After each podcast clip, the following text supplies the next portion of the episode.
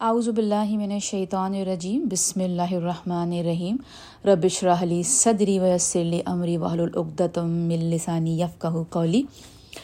السلام علیکم رحمۃ اللہ وبرکاتہ۔ آج ہم ان شاء اللہ تعالیٰ اللہ سبحانہ تعالیٰ کی مدد سے سورہ انفال کی جو سورہ ہے، اس کو آج ہم ختم کریں گے۔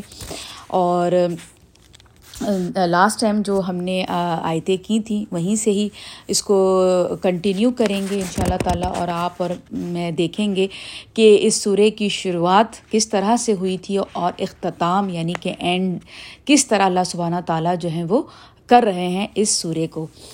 تو چلیں سب سے پہلے ہمیشہ کی طرح آیت کی تلاوت۔ آیت نمبر سکسٹی سوری سیونٹی آیت نمبر سیونٹی سے لے کے ان شاء اللہ تعالیٰ ہم سیونٹی فائیو تک کریں گے، جس پہ ہماری یہ سورہ ختم ہو جائے گی۔ تو چلیں آؤز باللہ من الشیطان الرجیم۔ بسم اللہ الرحمن الرحیم۔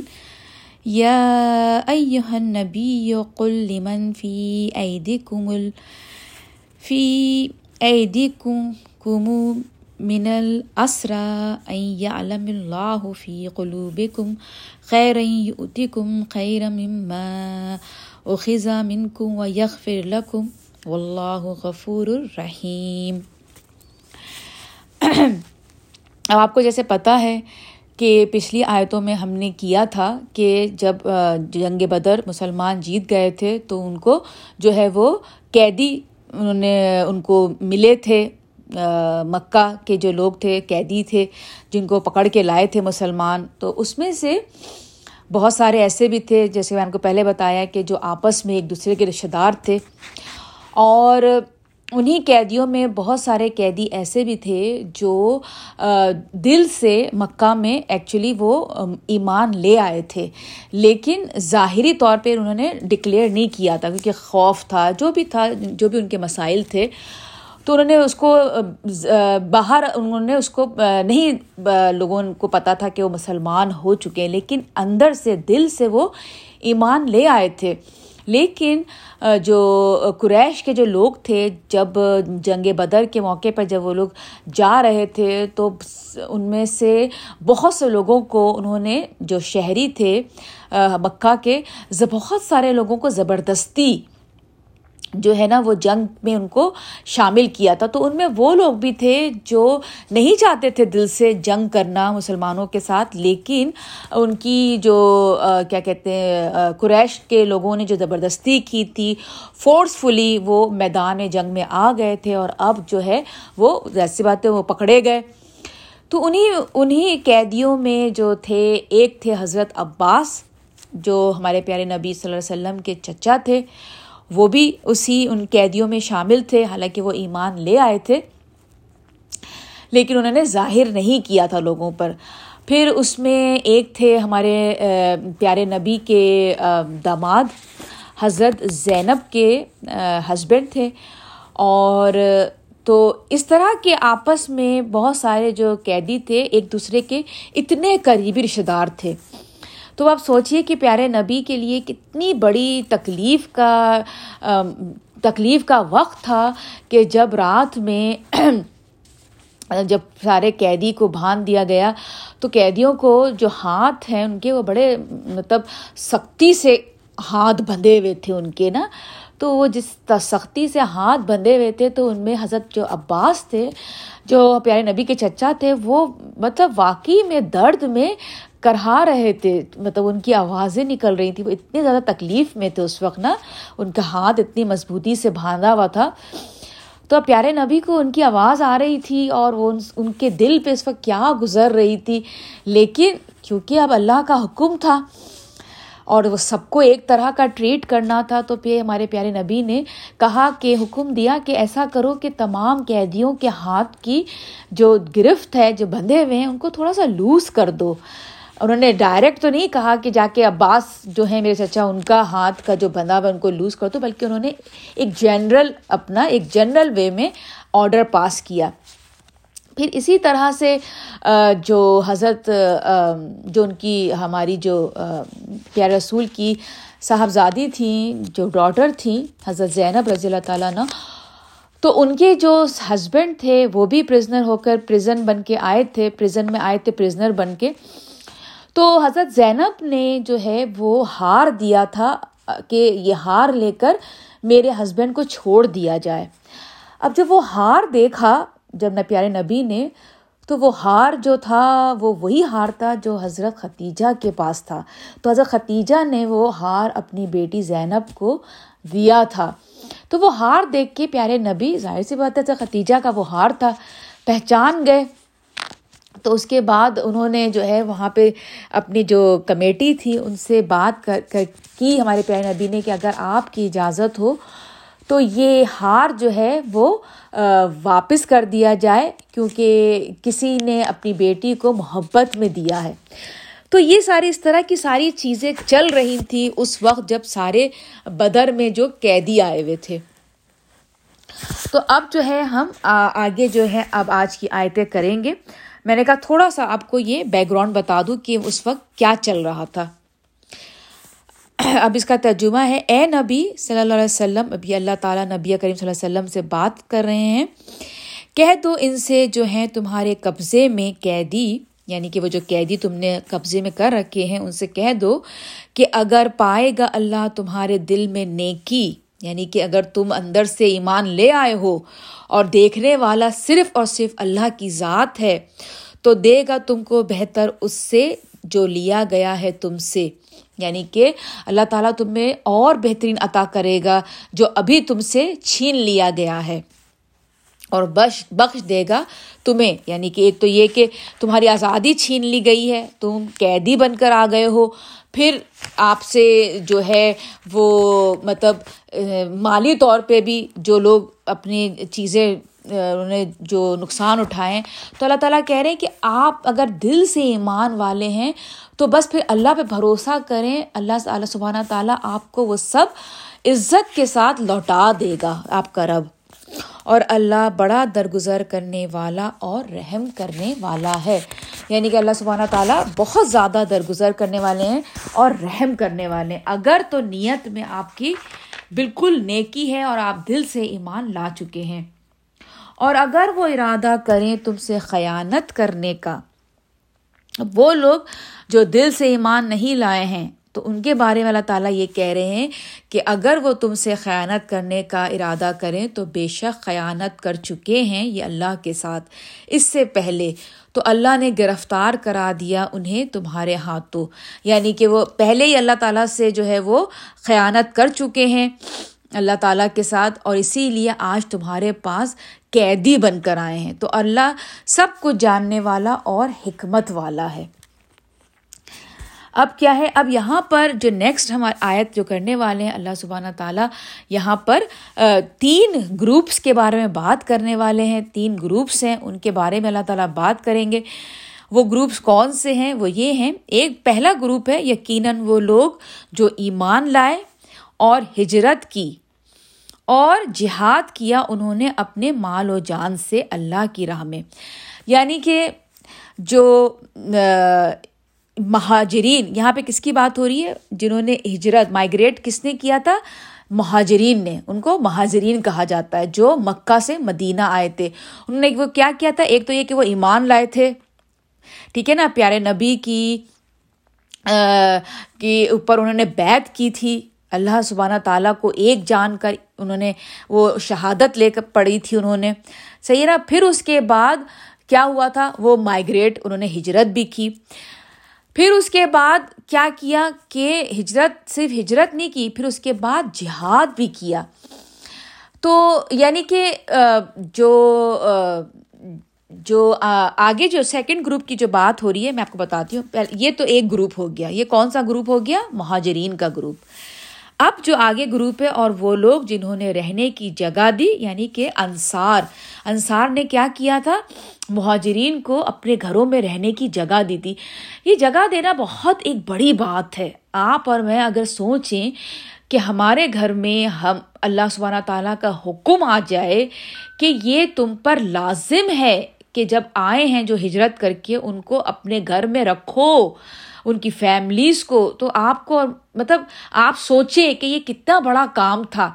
اور ان کے لیے یہ آپشن میں نہیں تھا، یہ ان پر فرض تھا۔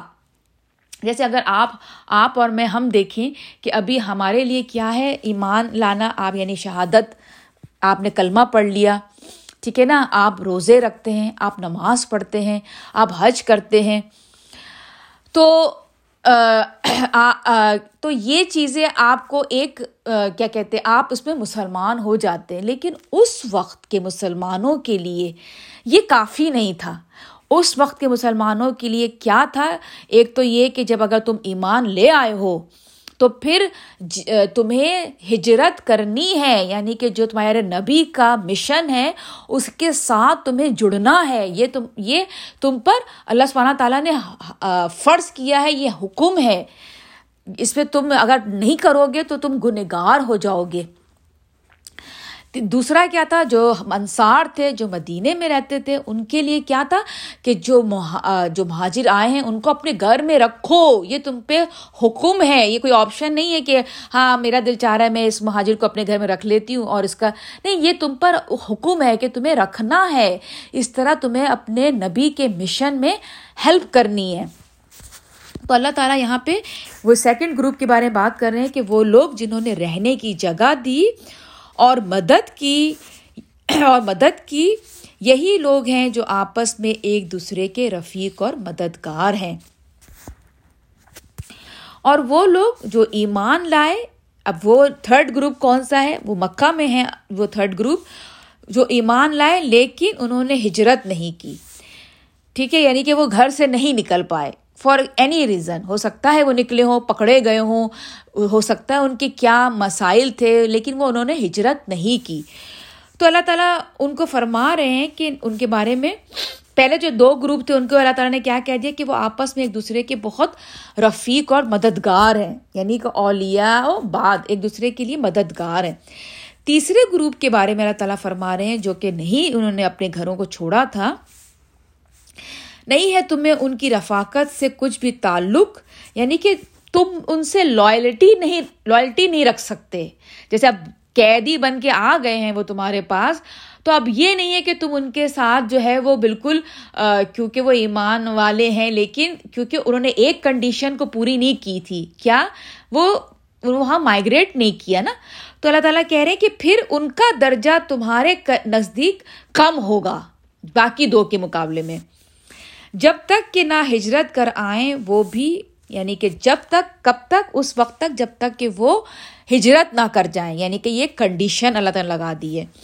اور اگر مدد چاہیں وہ تم سے دین کے معاملے میں، تو تم پر فرض ہے ان کی مدد کرنا۔ یعنی اگر دین کے معاملے میں وہ تم پہ کوئی مدد مانگ رہے ہیں، تو پھر تم پر فرض ہے کہ ان کی مدد کرو۔